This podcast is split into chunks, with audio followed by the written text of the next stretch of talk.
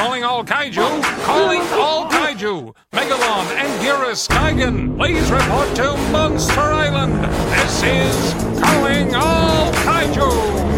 That sound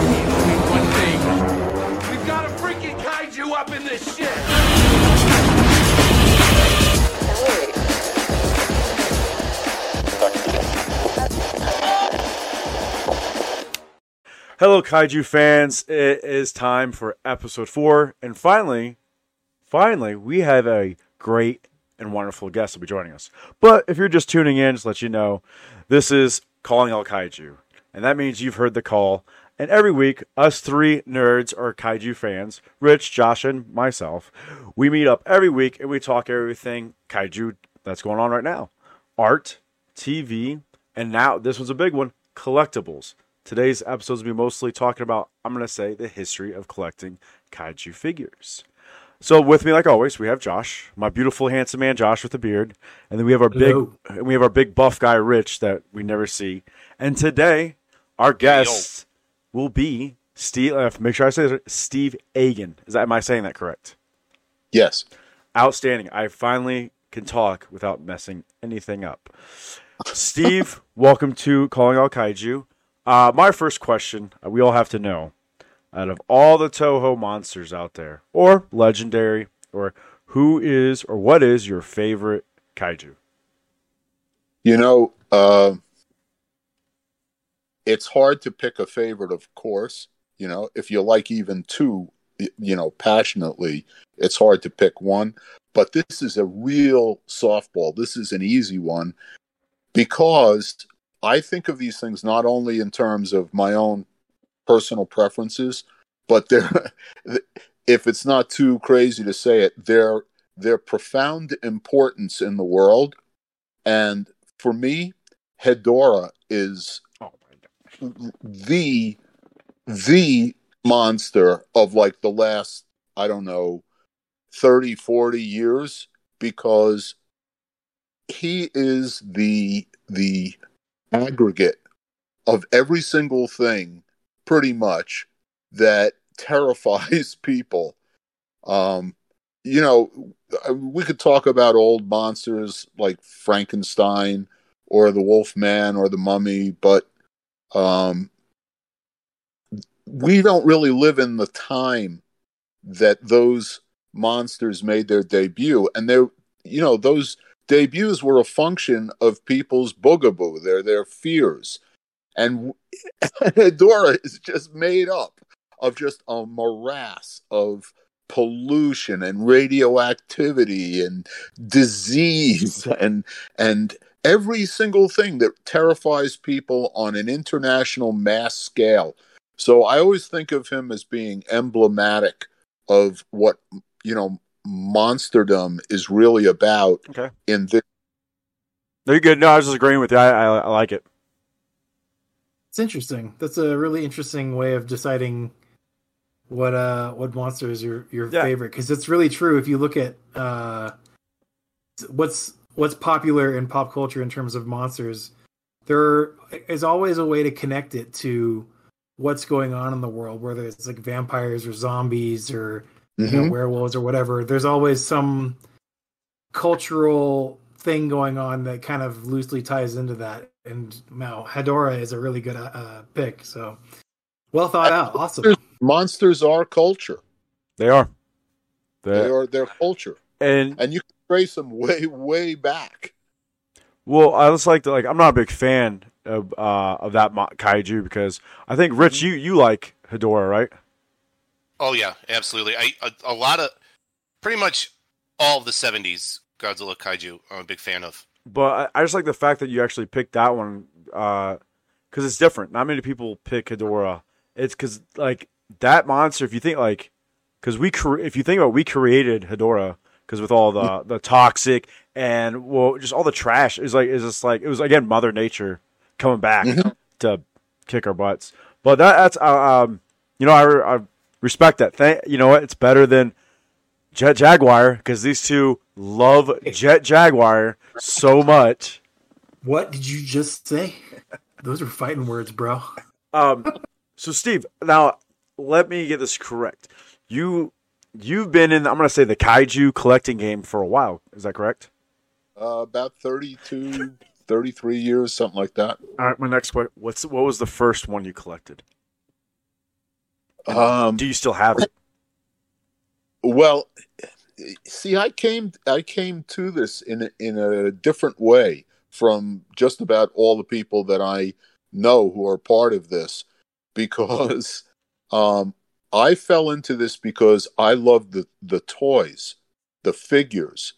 Uh, I'm a painter, okay, um, and um, I taught uh, for 25 years. I taught painting, drawing, sculpture, design, and also art history. And um, uh, so, uh, like, I've been into figures since um, I discovered African art when I was in college. And um, when I saw these figures, I was just blown away by them. And I've always appreciated uh, Japanese art and Asian art in general. But these things are see one of the things about the japanese um, that they share with other island nations is that they're very eclectic and being surrounded by water and being a part of time of civilization trade is like it's just like the biggest prime mover between nations. And so the Japanese early on were getting all these influences, first, I think, from the Portuguese and then other Europeans. But like so many of their monsters and their, their superhero robots are named after Greek and Roman mythology. Like, So, uh, wouldn't uh, like, was it King Caesar? Wouldn't that be one of them? Caesar. yeah, well, K- King Caesar's a perfect example. Uh, uh, there's a, a robot named uh, Sun Vulcan.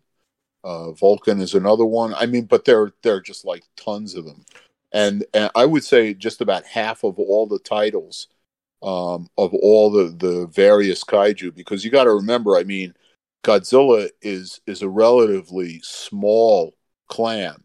When you get to like Ultraman, Oh man, I don't know. I, I think you're talking like two thousand monsters. You know, so so they they got to reach out that you know for their inspiration and their name. And the cool thing about the Japanese is that there's, so there's this big influence that's human from other cultures and uh, and ancient times. And then the other thing is Shinto.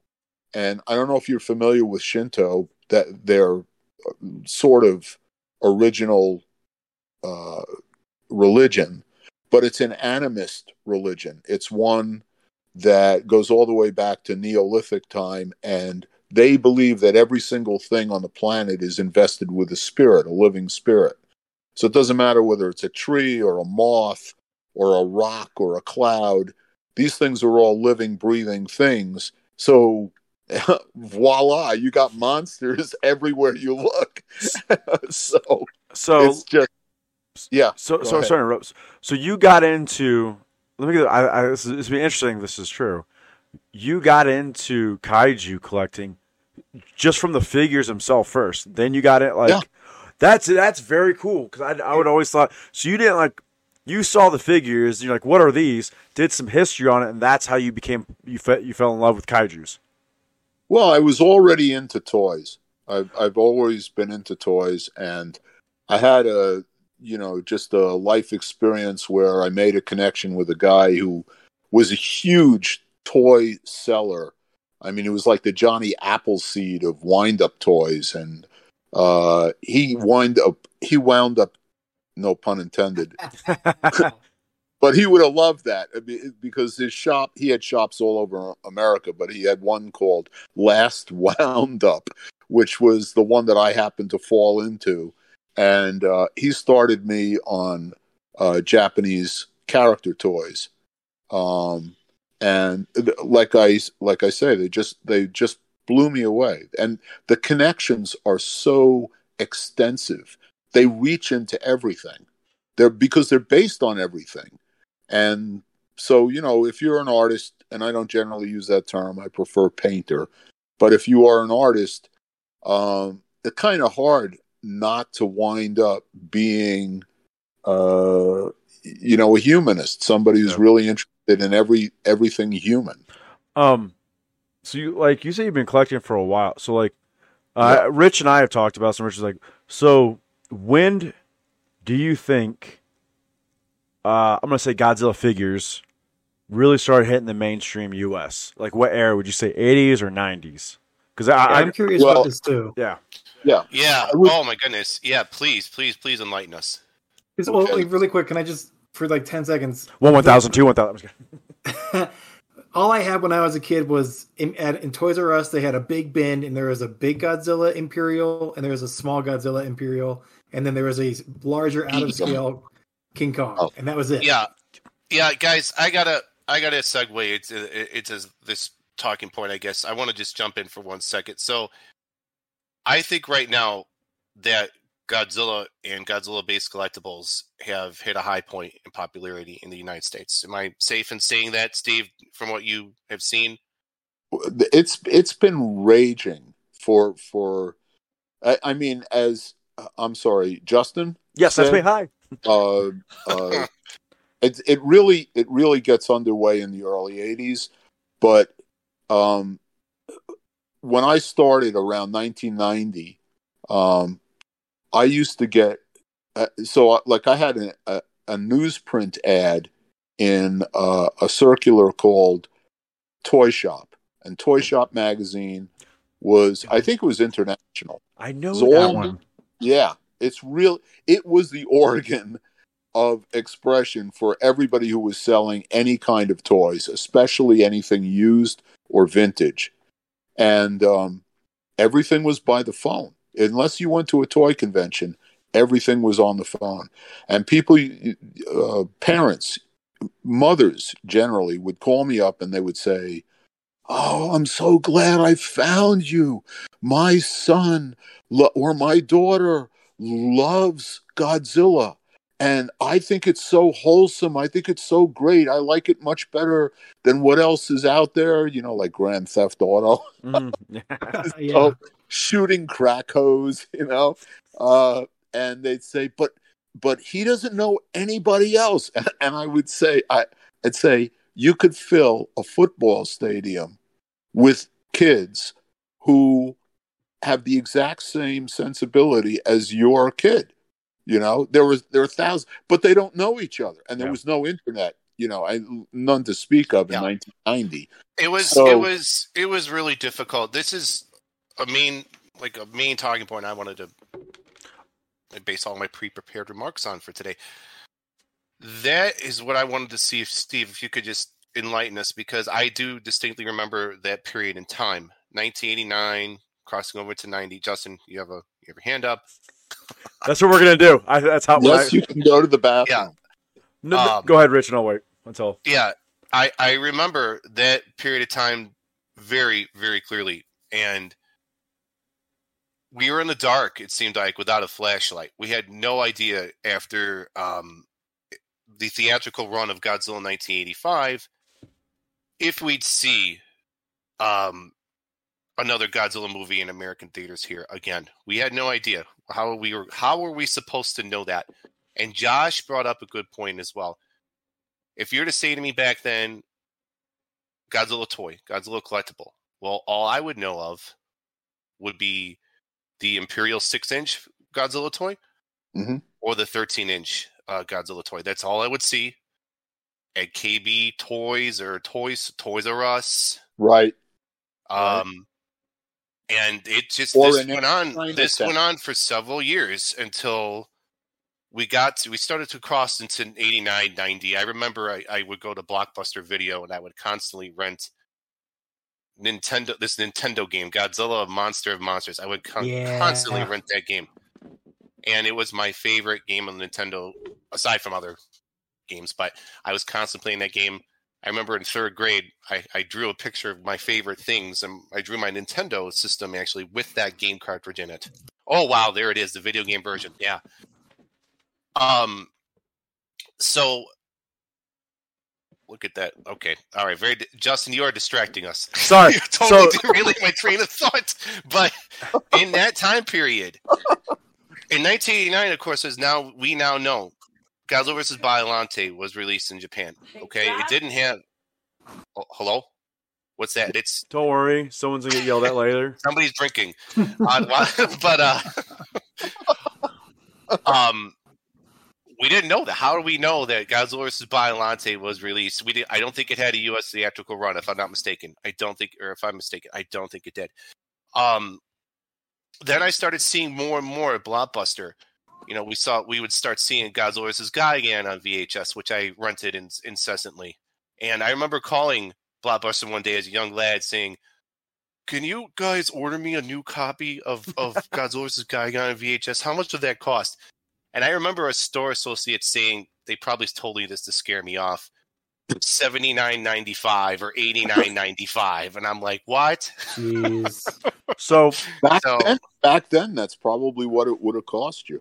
So, I mean, I, whoa, okay. Well, maybe they weren't just telling you that to, to tell the little, you know, get this little boy off the phone, get him, yeah, no way. get him to run home mommy and daddy. Yeah, but yeah, th- there was very much a we were in the dark. We didn't know, and unless you had someone you knew, you had the connections. You Yeah. had because there was a point in time, Steve. It blows up. It blows my mind. It's it's all we had to communicate with, and I we talked about this the other day off air, but we had a landline phone in our homes.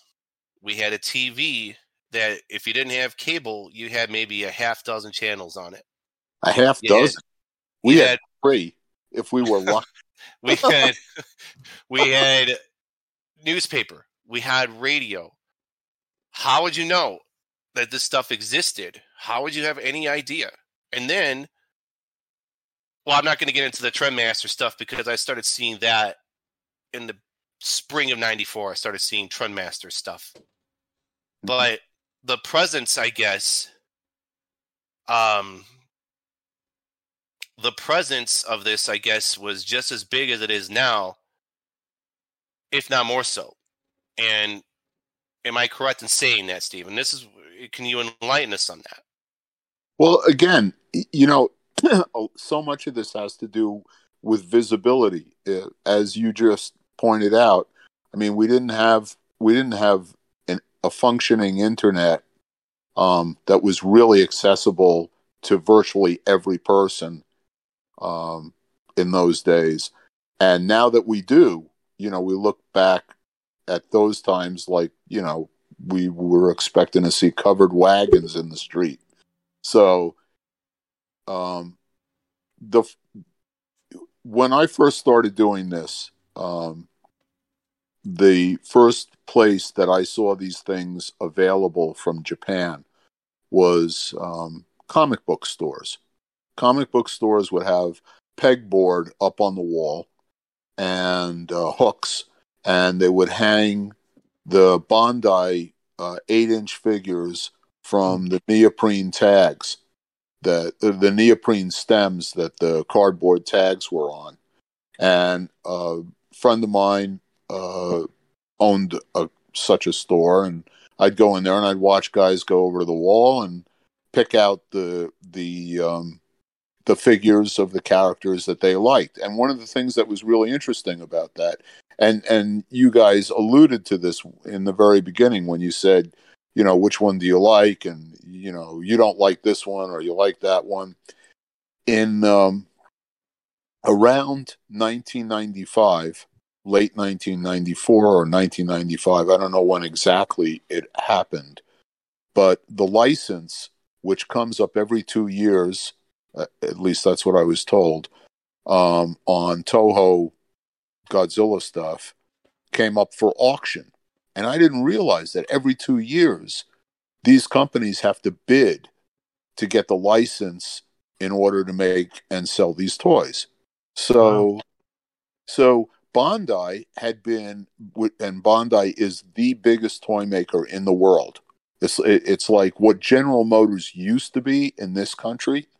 They have so many different labels: Banpresto, B Club, Uni Five, uh, and and on and on and on. I mean, they have uh, oh, uh, they took over Takatoku and they took over Popy, and uh, in any event, um, they just owned that license, I think, from about 1981 on. That every time it came up, I have a they question. they bought the license. Yeah. So here, so you brought up a very good uh, fat, maybe a point or something. Like we all, I think we all talked about this. So with you're talking about license right now. So what is going like? So the NECA figures, mm-hmm. the, did they? So they had a license, correct?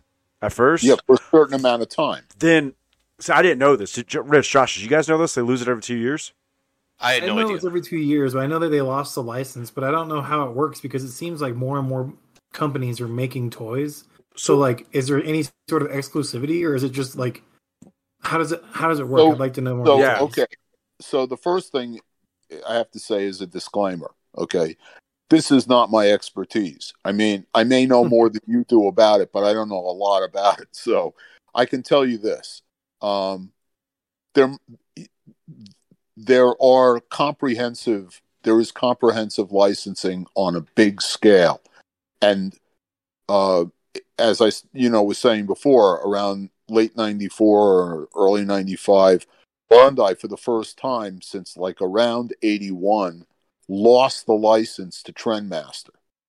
That's the reason why all of a sudden there was a flood of Trendmaster, Trendmaster Godzilla stuff.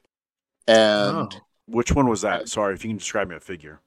Oh, you know what? Can can I jump in on that? I, I actually wanted to mention that and talk about Trendmasters a little bit. Sure. So I I distinctly remember seeing the Trendmasters line after um I, I really didn't even see anything else. My my local comic store, I only had one in the town I grew up in, Mhm. and that was it.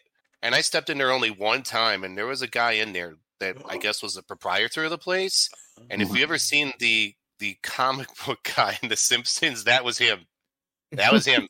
and I think he just grunted at me instead. Of, I asked him a question, yeah, and he re- he replied with "Bro," and then he just like walked off. Sounds about right. They left me alone in the store, standing there. I'm like, all right.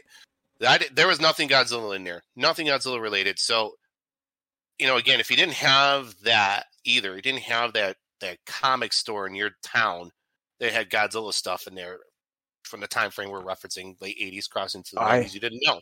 I had You this. didn't know. Toys, Toys R Us was Toys R Us and KB's were the the two huge venues for for getting Sure, Try- but But Godzilla. what, but what, what would you would you would see there again from 86, 87 onward to about like I said, spring of '94 is when I started seeing Trendmasters.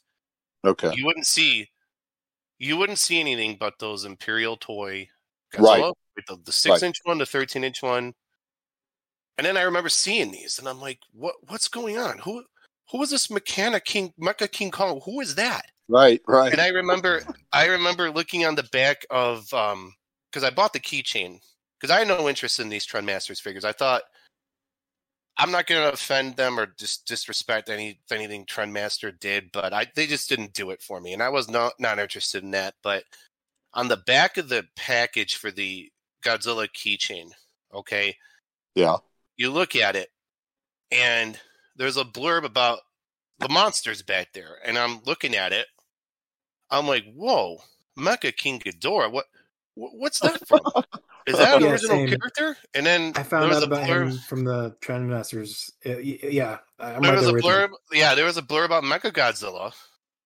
and there you go. Is that it right there, And, Rich? is that the yeah yeah i can't i can't really i have um i can't blow up on my end can you blow up and see yeah they they showed each monster It's the closest I can get. and I was I was like, wait a minute. In 1992, the Godzilla Force recovered the remains of the decimated Mecha Ghidorah. Learning the secrets of this advanced cyber weapon, the G-Force built the amazing Mecha Godzilla to defend Japan against Godzilla's attacks. I'm like, wait, what? What, what are you talking about? That didn't happen in Godzilla in 1974. so at that point in time, there were uh, several movies already released in Japan that I had no idea about. I had no idea.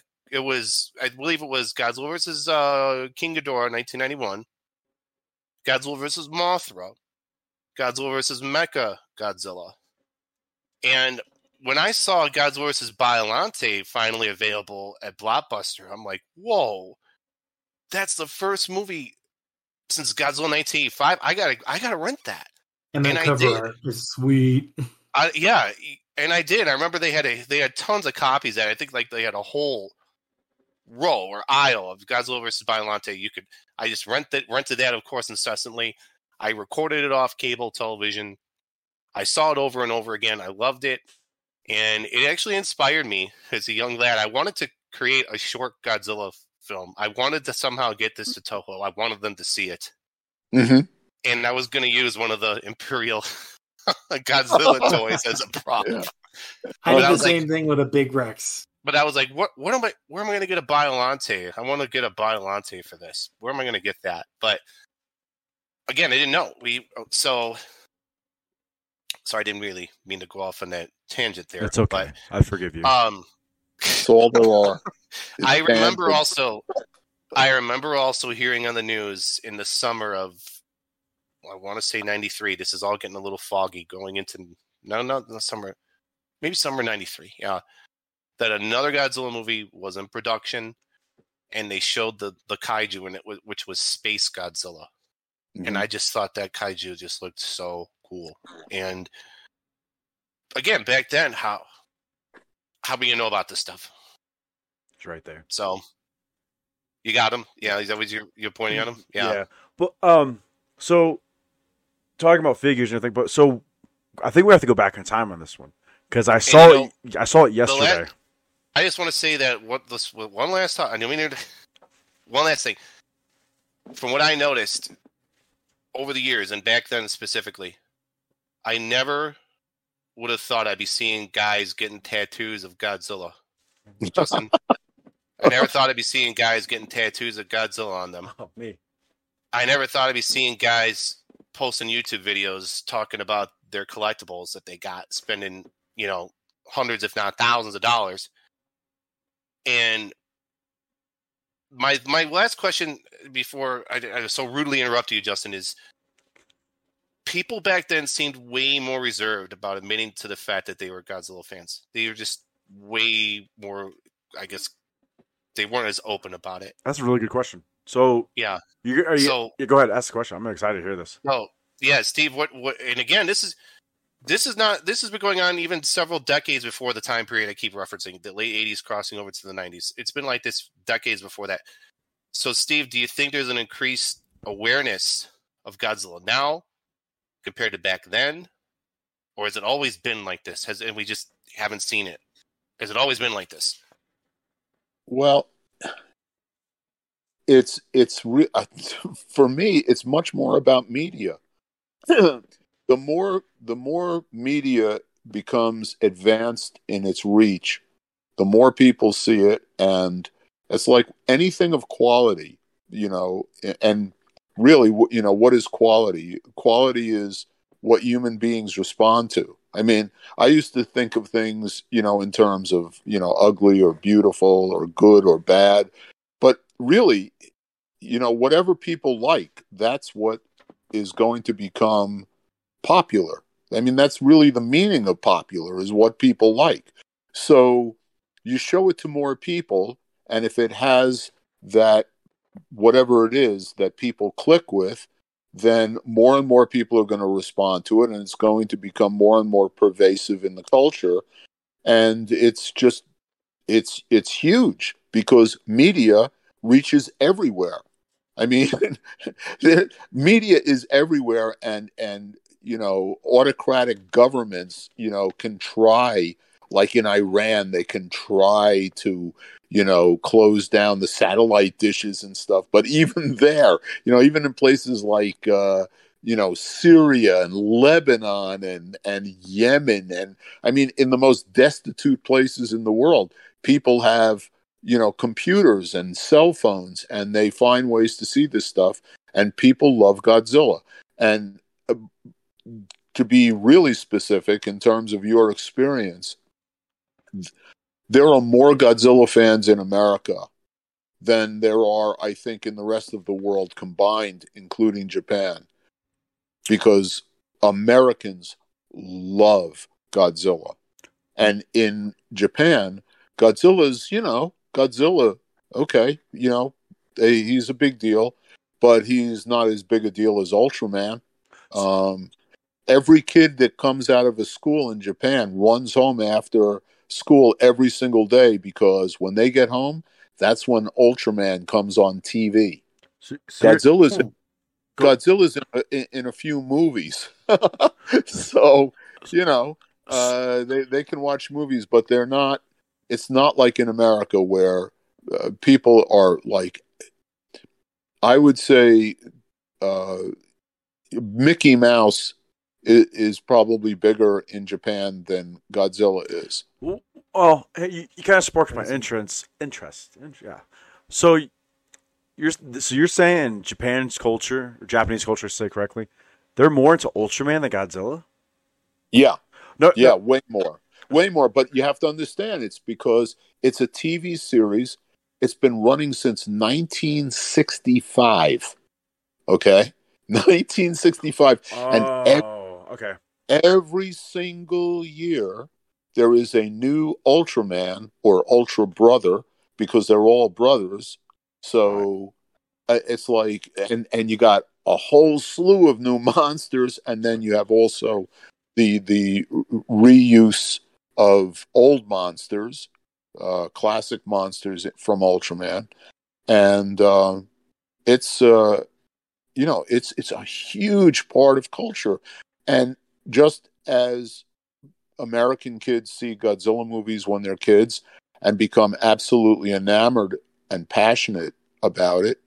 Um, the same thing happens in Japan, except that, like I say, they're watching uh, they're watching him on TV Monday through Friday after school. I never thought Oh, about that. It makes sense. I, I, it does make sense now. Like so, like their Ultraman, we, like was their Power Rangers growing up, pretty much. Which Well, is funny because Power Rangers was a uh, Spit Japanese. it's just a you know a rip off of Ultraman, which it was no, Super no, no, Sentai. no, but yeah. no, no, no, it's not. Well, it's, sorry, not a rip off. It, it's a spin like a uh, Spin-off? an, an offshoot, an offshoot, basically, right? Like Well, not oh- officially, but culturally. Okay, well, just you know, just to supply this, you know, factoid. Um, Educate me. Power, Power Rangers Power Rangers are one in a series of what are called Sentai team shows in Japan. And I believe they started in about 1975 with Go Rangers, and Go in Japanese is five. So the name of the show was Five Rangers, Go Hmm. Rangers. And it was an enormous hit, just like when Saban brought uh, Zyurangers to the United States because Zyurangers was one of these Sentai team shows that had been uh, shown on Japanese TV to kids two years before. Okay, so it was two years in the can, and then Saban went and bought it and brought it here and made Power Rangers, and so everybody went absolutely nuts. I mean, crazy for it.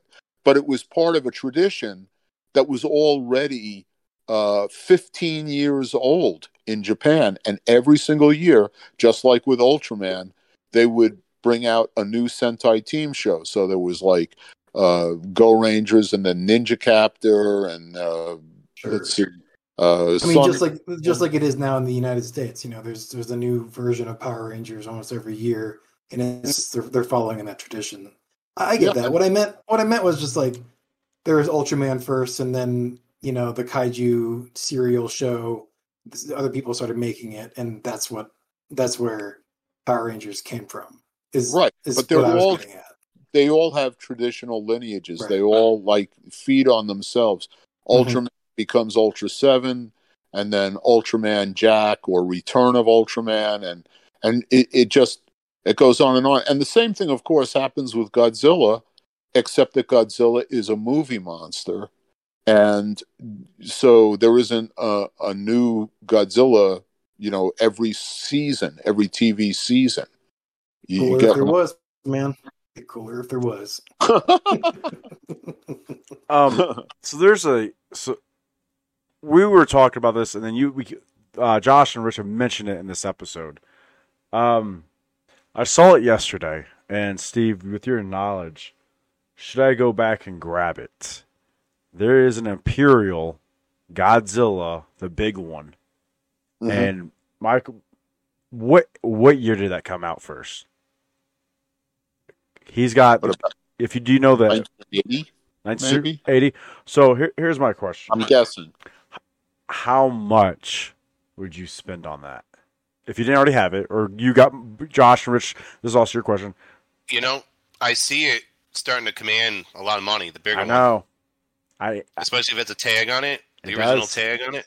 Yeah, What You know- what are they going for? I've seen it go as high as two hundred dollars. it's Really? Shut up. so, I- so right now at the shop, it's sitting at the big one's sitting at 150, Wow. and the Wow. little the little one, the the the, the one uh, right below it is like below a hundo, and There's a buy it now right now on eBay that I'm looking at that's fifty bucks, but it's thirty dollars in shipping. I mean, I guess that would change depending on where you live, but I remember just no being tag. just so disappointed with both of those. I mean, I had a Godzilla. I was happy to have a Godzilla, but I was looking at it and I'm like, he doesn't have the silver on his chest. yeah, it was a weird it was a weird He doesn't take. wear He's- lipstick. he's not Well, wearing at this point- exactly. Yeah, at this point, I would say that the uh, the Empire or Imperial Godzilla is is more of value because of its vintage. The Um, nostalgia factor. Yeah. Exactly, uh, very very much. I mean, it's it's really crude, um, and it's not Japanese. It's Chinese, as far as I know. I Oh, think didn't it came. that. I think now, you know, again, I may be wrong. I think it came from Hong Kong. I'm looking it Uh, up. Oh, good. Look it up. That's good. That sounds about right. I think when I was a little kid, also, I was always would look underneath the foot. yeah, I would see where it was made underneath one one of the feet. yeah. Very Mhm. often, very often. Um, and that sounds very familiar. it's so also it's also a much it, it it's a less forgiving vinyl. It's not. um It's like you can hurt yourself with one of those. Yeah, they're, they're hard. I oh, broke okay. mine by using one of the spikes in the back to I, as a grappling hook, and like trying to hang off of my bunk bed. And then one of the t- one of the spines popped off, obviously because I was hanging from it. But Yeah, it came out in Yeah. '85. yes, that's what I'm It- seeing. did you too. say 1985? Mm-hmm.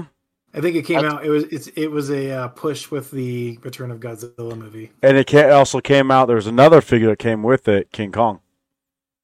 and he was annoyingly in between sizes of the big Godzilla and the little Right. Godzilla, and then Kong was right scaled in the middle.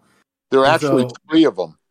There's a smaller one, there's a medium size, and then there's the larger one. I never saw the medium. So, But- are you talking about a Godzilla? Of the of the uh, Empire Godzilla, yeah. So, I never saw the medium, but that one probably scaled correctly with the. so then, I, so I stand corrected. He has all three of them at the shop. Oh, Oh, okay. wow. So I, I'm, I'm wondering So, if so the question to you then, Justin, is: Are you going to do it?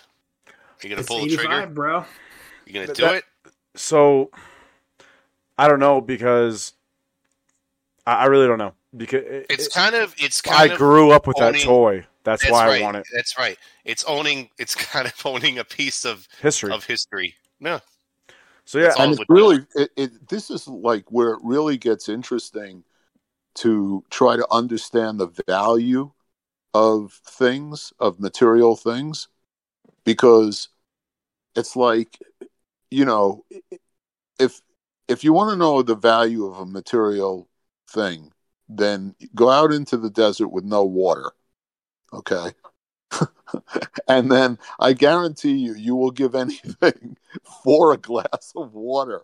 And and everything kind of like descends from that point um and and it, it's really interesting because people i think the most the largest number of people get into this stuff because they of their childhood and their childhood you know passions and and experiences and memories and what happens to you when you become an adult um which makes you really value you know the good things from your childhood and also of course your ability to afford things that you couldn't get when you were a kid. So that's that's like it's huge, but you know you have to you have to contrast that with anything that gets as as highfalutin as Godzilla collecting because let me tell you, it, really it really you know runs the gamut you know Yeah. now um and uh, i was telling you before about how Bandai lost the license to Trendmaster Mm-hmm.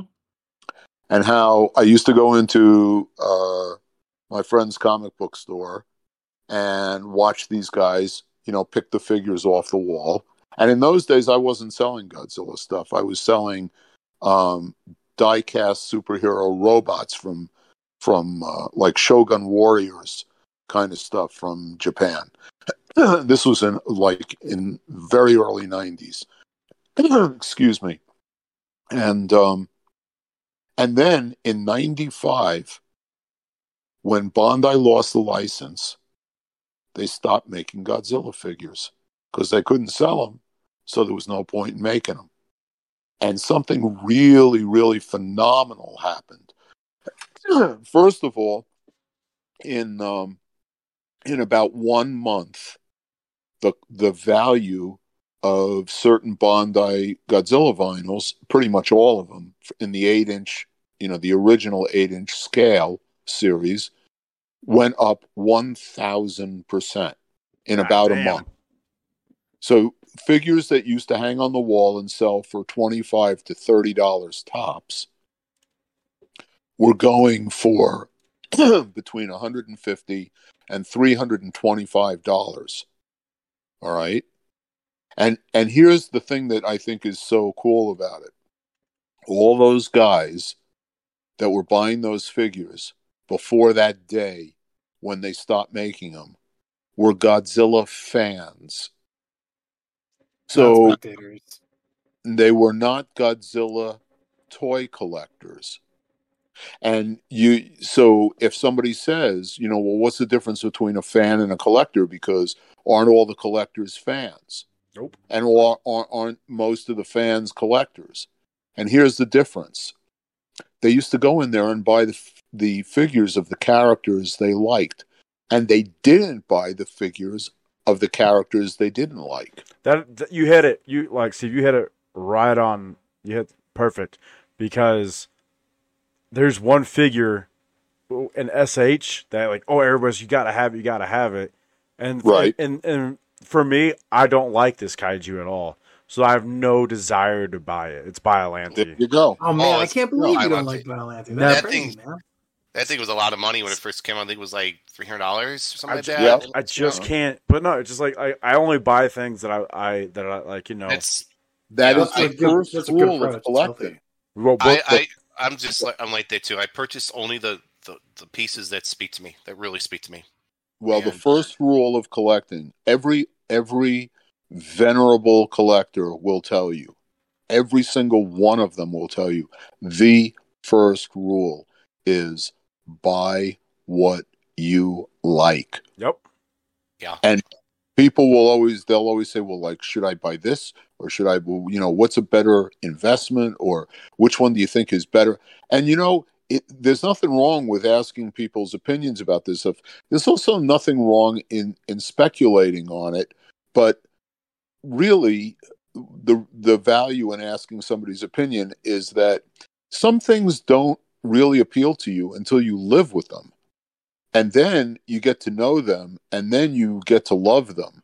But the thing that Mhm. was so cool about that particular moment in time in 1995 was that all those guys decided wait a minute, they're not making these anymore.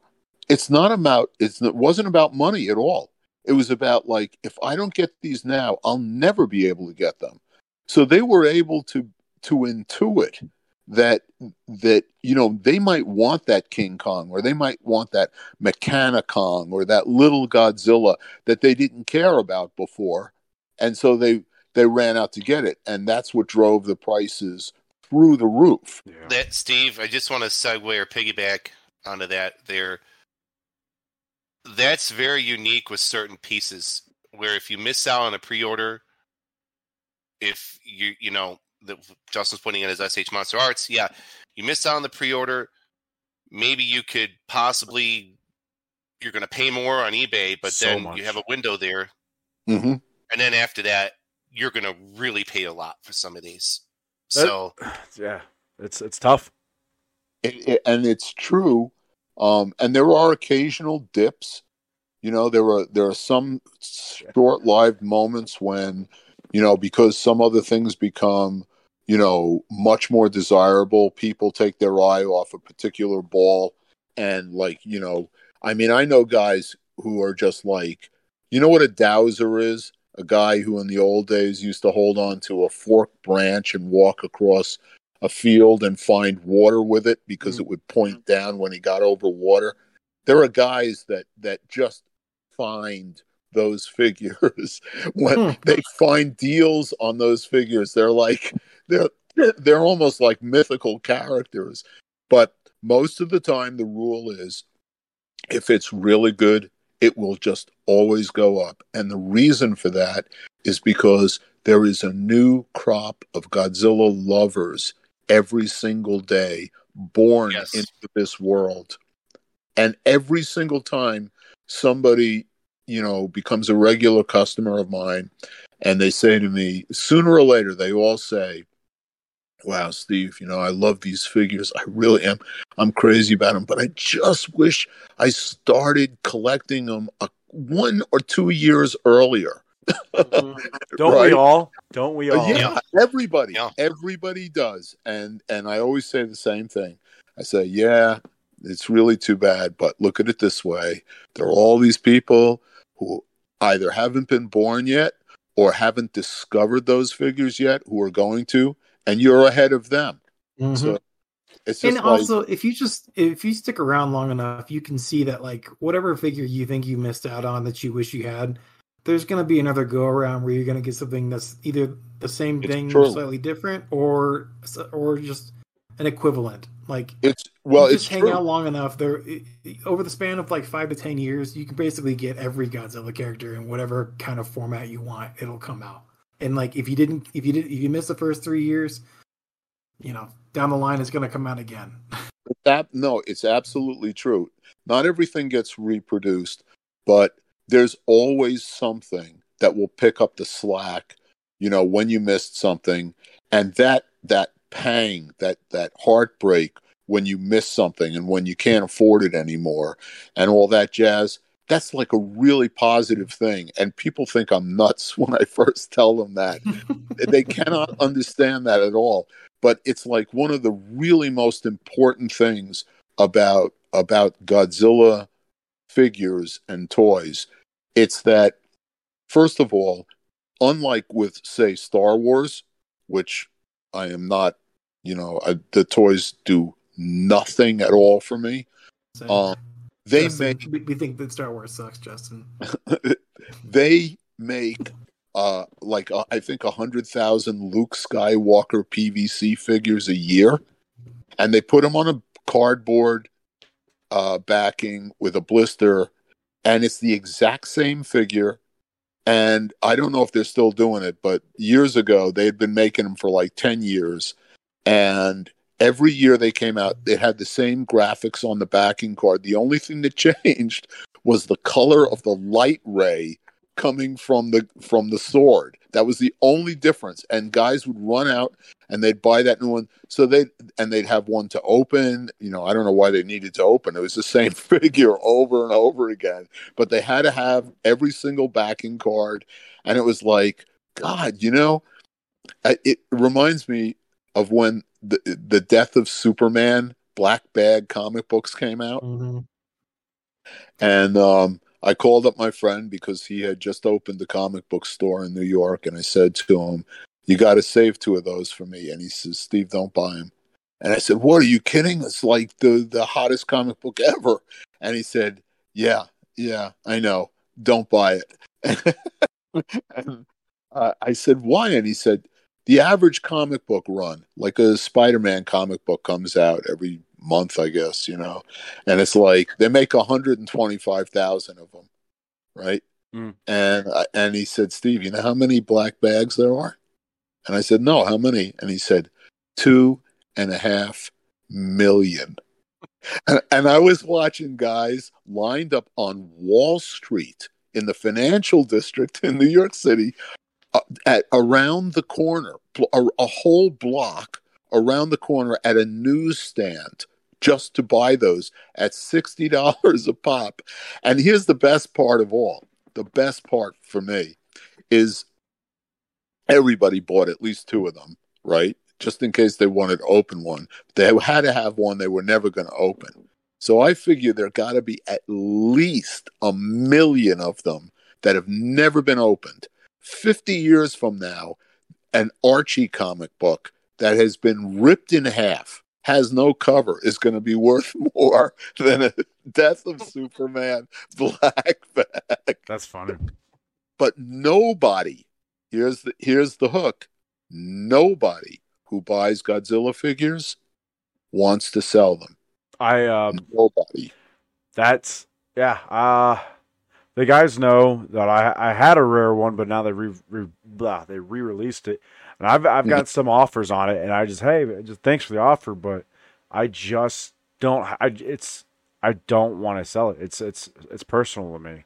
It's something I grew up The on. only, the most thought that I give about really selling most of my figures. I mean, there are times where I'm like, I'm I'm not into this line so much anymore, and I'm gonna sell some of these in order to buy some stuff in this mm-hmm. line that I coming out now that I like.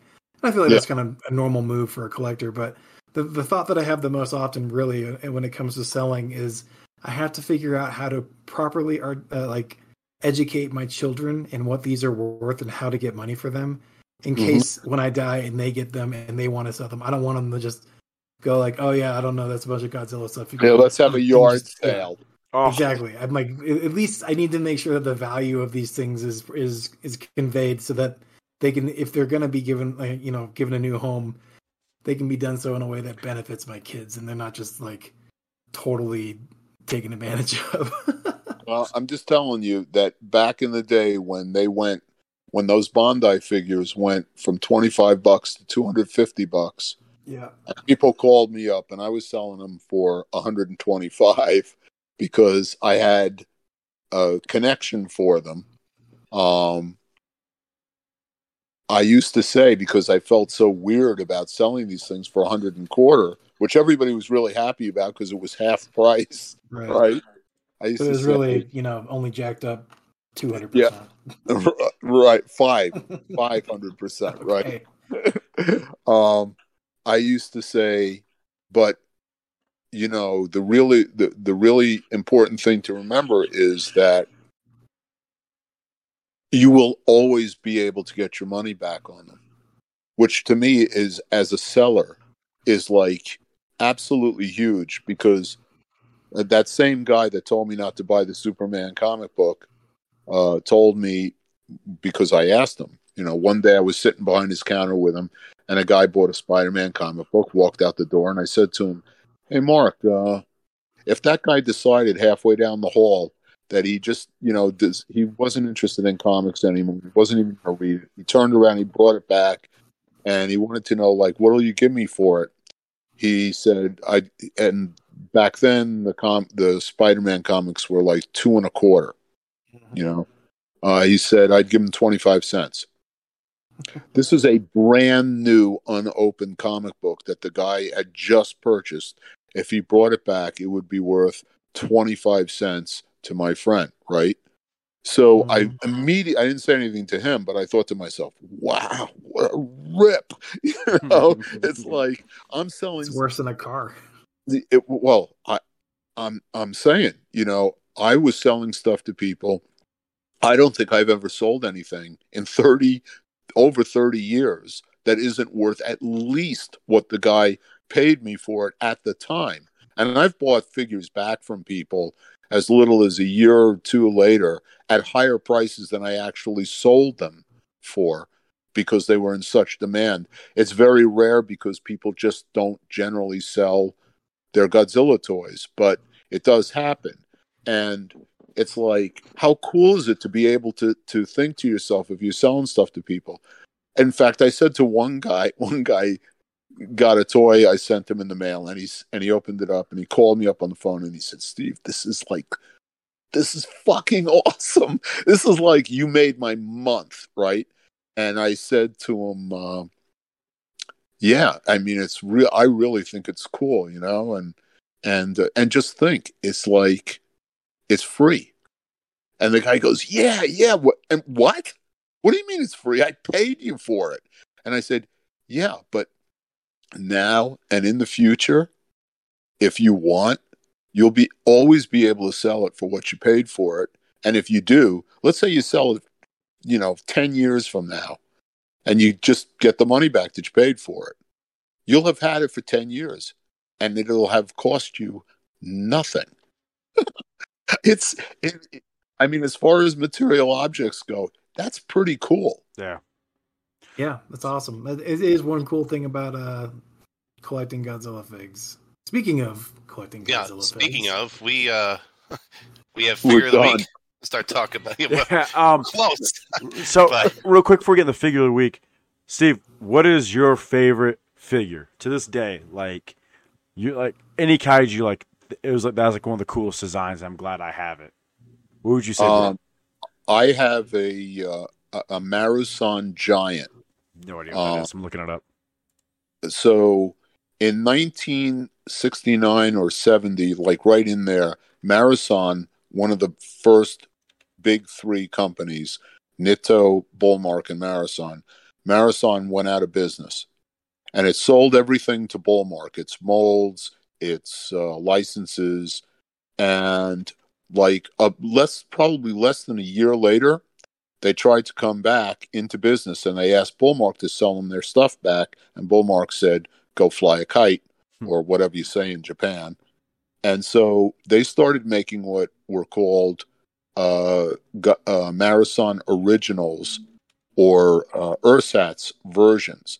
They couldn't make a Godzilla because they didn't have the license. So they made a Godzilla who had slightly, he had two rows of dorsal fins and he had what looked like a chili pepper sticking out of his forehead. And I have a giant one um, that looks like it was made out of terracotta. Um, it's like one of the most incredible figures I've ever seen, and I've seen. I can't even find it. oh hey, no, I, I think I found it. I oh, I think I found something like it. Looks like he's got a chili pepper coming out of his head. How do you? Pretty cool. Yeah, can you seen can that. you throw that in the chat, Josh? Uh, yeah. I'll give me a second here. All right. Well, yeah, that's pretty cool. I guess I got to see it. But um, so uh, Steve, here, here's the figures. Here's the figures of the week. So I'm trying to kind of curious on your thoughts on them. Um, so what's your thoughts on Super Seven? Have you heard about them? Oh, I I know Super Seven intimately. So the one, the fir- the two we're going to talk about are the two figure uh, Godzilla vs Destoroyah Ultimates. They're calling them. So we have the 1200 Celsius Godzilla, and Which is cool. I've never seen it's like ve- a wide release of that. So I like this figure a lot, is because it's one of the saddest moments in Godzilla's history when he's melting and dying.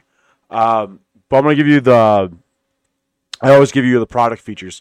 So it's eight by twenty five. Correction, it's gonna be eight feet. Correct, eight feet, eight inches long and fourteen inches. Uh, correction. Oh my god, eight inches tall, fourteen inches long. So it's a good sized toy.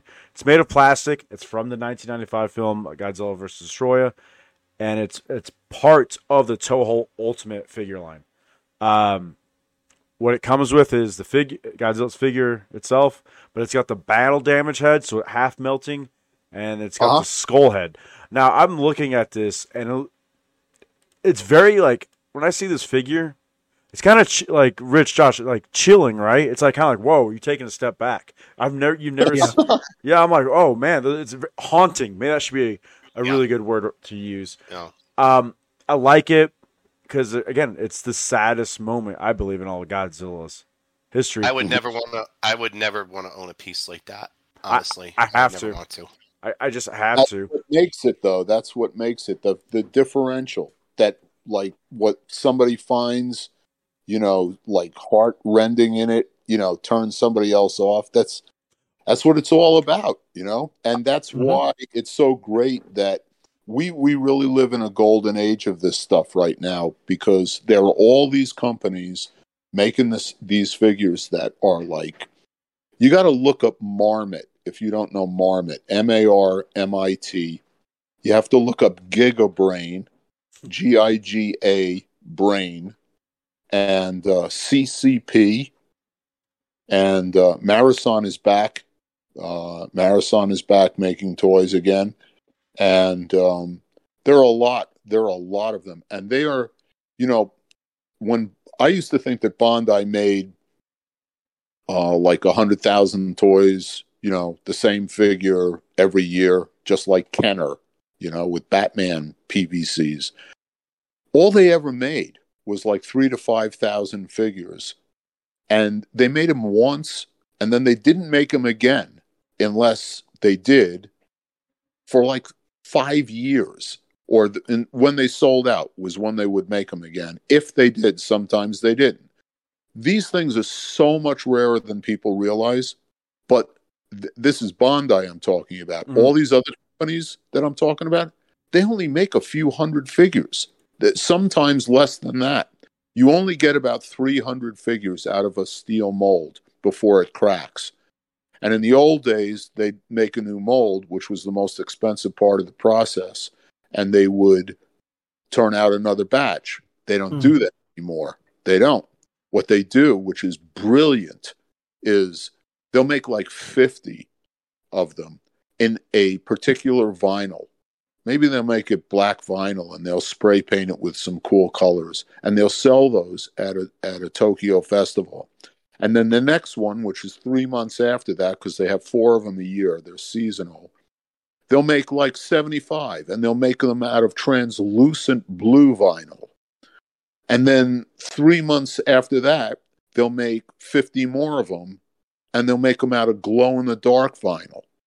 And these are all the same sculpt because it's that one mold. Mhm. There are like, you know, only 50 or 75 of this one or 100 of that one. So these things are infinitely rare no matter what Japanese character figures you're buying, the the monster figures, the kaiju's, they are so rare in the world. Um, this one that you're describing, you know, um, I've you know I've seen it and uh, it really interests me.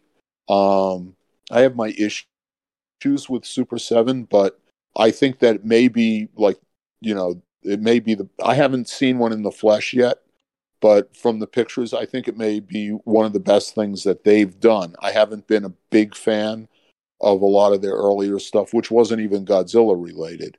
I mean, they started as a magazine, so um, and when they started out, they were a really great magazine, and then they had some problems and something for another show. I gotcha. Um, yeah, but, but man, if it if it speaks to you, oh, I'm getting you it, don't need anybody's opinion. You know, you don't need anybody's opinion. and it's at a good price. Um, I got it's. Uh, I found it. So one of my stores that I, I go to is uh, Big Bad Toy Store, which we've talked about before. They get it Yep. a little bit later, but it's good. So that figure's selling for eighty four ninety nine. Uh, right. I again, I'm an opener, so there's only there's only one figure. Well, the guys know I will never open. It's my my X Plus 84. I'll never open them. Um, Mhm. And then I will not be getting Destoroyah though, which I'm about to talk about. Um, Destoroyah is a big boy. He is nine inches tall and and four and he's 14 inches long. Uh, Mhm. Uh, made of plastic, almost same thing, but he does come with a little extra stuff, which is cool. But I really thought it came with something, and I'm like, I just read, I'm like, oh, it's kind of disappointing. So it comes with um, like Godzilla, two different heads. You have like Godzilla has half melting and skull. Destoroyah is going to have neutral head or angry head, as it says. Pair Right. pair of closed and open claws, two uh, two of each. And this kind of cool. I think it's what's going to sell it a lot. Is called the three juveniles. I think that's going to sell. I thought that this figure was coming with an atomic beam or something, and it's not. Uh-huh. And I was like, I'm a big uh, when I collect. I'm a big. I, I like to have like an atomic breath or something, Sure. you know, shooting out, and it's kind of like, Mhm. eh. but That'd be really hard to do because you'd have to basically like have a replaceable horn with the Yep. beam attached to it. Um, price since it since it's come with all that extra, I, I don't have a problem with it. It's one hundred and ten dollars. Again, th- both these figures come out next fall, Yeah. Right. and Uh, unless they get the Wow. which with, with I didn't know Ultimate has been that. a thing in the past. If you if you collected, uh, I don't I don't personally, but I I know people who do. If you collect the uh, Thundercats Ultimates line, like they've they've had such delays with those, so this is this is late next year, hopefully. I mean, like I said, that's the cool thing about Big Bad Toy Store. Like, if it doesn't happen, I just get rid of it. Um, That's that's craziness. I didn't know it was going to be that long until those you're Yeah. going to actually have those in hand. and Yeah, I have to tell you guys off off uh, when we shut down about what's gonna be going on with me next year. But yeah, I'm still waiting on my Hiya. well, yeah. I mean, I think I I, can't think a lot of people are. I don't.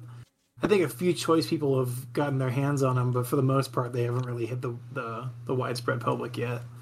Yeah, But man, when they do, it's going to be a flood of cool toy toy uh, photography going up on Instagram and Facebook and stuff. but yeah, that's uh, Steve, you uh really taught me a lot today about fit the just like the history of just every almost every kaiju type of brand who like manufactured like kaiju's. I like you like Yeah, I oh, wish we could have done a three-hour podcast with him. Yeah, Like, this we were we Josh and I were just talking in the chat there. Um, we we should maybe we should do something like this later on down the road. We could bring Steve back on again because Sure. there's a lot. You Yeah. have so much. You've been around for so long. Like it, you're you're like if I was even smarter than I am now. I just saw that longer. figure. Oh my Yeah, god, that's a cool figure, huh? very very unique. Steve, that's a that's a very cool figure. Oh, the Marusan? Yep. Yes. Isn't it gorgeous? Very different. I like very like Very unique. yeah. Yep. Um, you just wouldn't. I wouldn't expect to see that on the shelves anywhere. If Oh, I saw man. it, I'd have to get it. Uh, it's uh, yeah, but um, that so like we want we talked about doing this episode just like strict uh, like this is kind of I'm gonna I'm trying to f- I'm, I'm gonna come up with a name for it, but I mean Dallas would be editing this, my brother. Um, but yeah, I, I'm thinking about calling this one like the uh, history of Godzilla collecting. no, a just brief his- history of Godzilla. I don't know, no, just history of kaiju collecting or something like that. Because like I, yes. I was, I was expecting us going in here, here and there, but then Steve just hit me in the face with knowledge, and I'm like, God damn, Yeah. man, I hadn't ever thought about that. Like, Do you want to just give the podcast to Steve and we can just listen to him and ask questions every month and every week? No. and he just do it? si- but No, si- no, no. What you're doing is great. What you're doing is really, really good. And you should, you know, you should keep looking for people to put on, you know, that can tell you about their experiences because, you know, you don't, it doesn't have to be somebody who's selling the stuff or has been doing it forever. People, when i started doing this, I didn't know anything about it. I mean, nothing. And, um, this guy I told you, he gave me his his toy store and he said, "I'm retiring. Take this stuff, sell it as as you sell it. Just give me half of what you net." that's awesome. And the most interesting stuff was the Japanese character stuff, so that's what I started with because at least since I had no experience in in even selling anything, I wanted to be enthusiastic at least about what I was doing. And when I put that ad in the toy shop, I did a drawing of one of the robots, and I got calls from three collectors around the country who are like really, really big time collectors.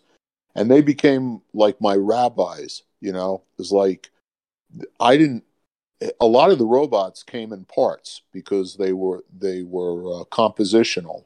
You know, you put them together and they transformed and stuff. And I got cases of parts. I didn't even know what parts went to which robots. And these guys schooled me. They would, you know, and somebody would call up and they'd say, like, well, would you trade me one of these for one of these? And I'd say, well, maybe, I, but I don't know what that is, right? And so I'd call up one of these guys and I'd say, is that, you know, what is this? What's it worth? Is it worth trading this for that?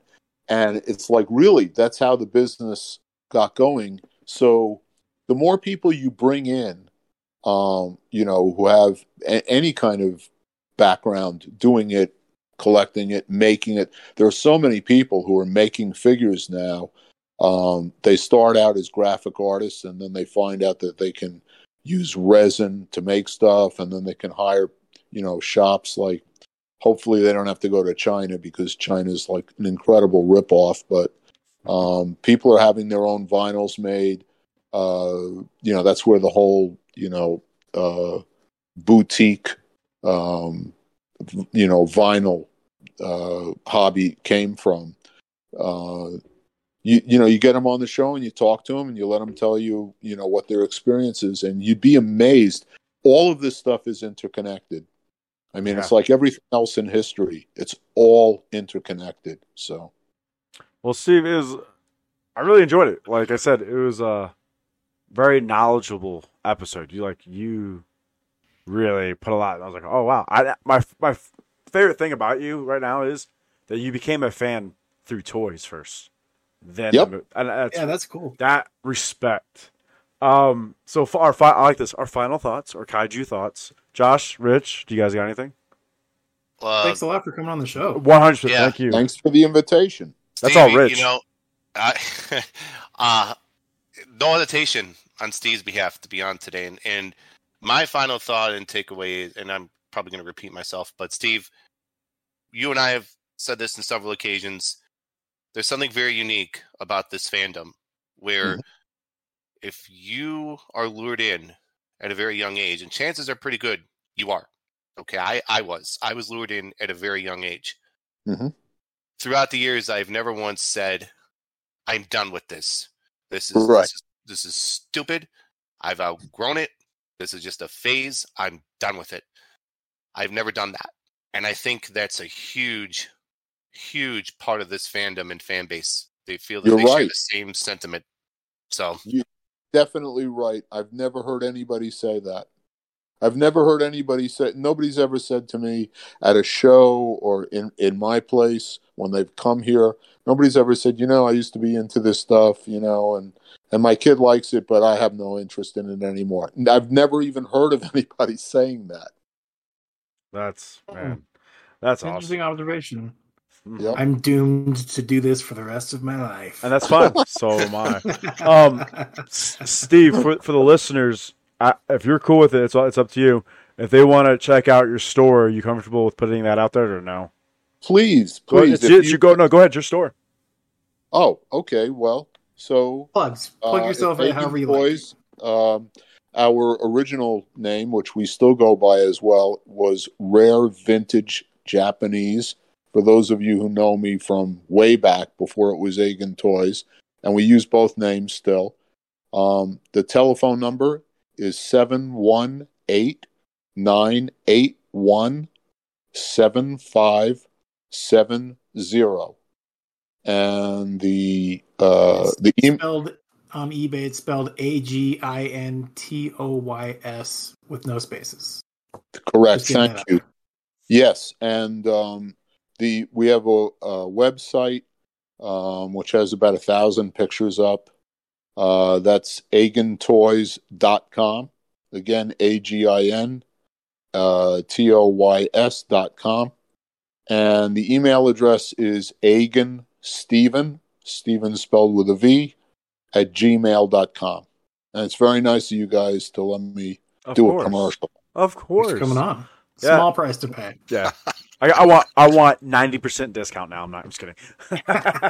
um. So, listeners, fans, thank you for joining us today. Again, I believe we got hit with knowledge. Like I was not expecting this episode to go that way, and I'm very humbled to have Steve and his knowledge of um kaiju collectible knowledge. I'm going to call that. It's just so much you brought today. Also, I can finally say we if you want to see, I guess only me until I get pictures of Josh and Rich. Uh, we have our own, we have our Instagram up of just calling all kaiju, and you just see me pretty much right now traveling ha- like the west side of the country getting figures, and then I'll slowly be putting up the figures that I collect, learning how to do the pictures cor- uh, correctly. Um, I'll send you some pictures to put up on Instagram. outstanding, Steve. Again, thank you, thank you, Josh, Rich. Pleasure as always, and um, as Lis- always, listeners, uh, be be tuned, be ready for next week. Uh, I know we did took a little break. We took like I think what a two weeks off because travel and stuff. But uh, you're gonna have a very interesting episode next week. I will. I'm gonna let you guys know that. Um, thank you again, guys. And this is uh, calling all kaiju.